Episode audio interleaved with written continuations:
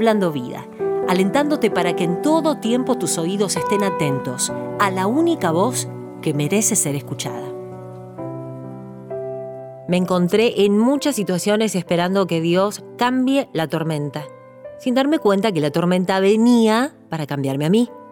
Dios permite muchas veces que pasemos por situaciones porque detrás de cada proceso hay algo que Él quiere formar en nosotras, algo que quiere mostrarnos. Dice Romanos 8:28, nos recuerda que a los que amamos a Dios, todas las cosas nos ayudan para bien, conforme al propósito que es formar el carácter de su Hijo en nuestras vidas.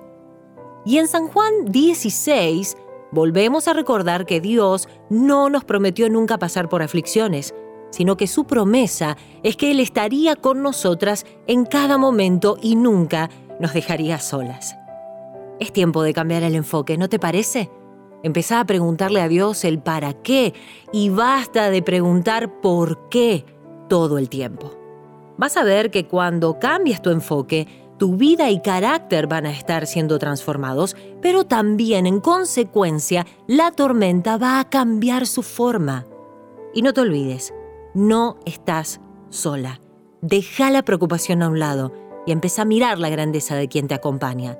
Tómate de su mano, pasa la tormenta con él, porque tiene un propósito y algo grande se está formando dentro tuyo. Hablando vida, descubriendo la grandeza de Jesús, nuestro amado Señor y Salvador.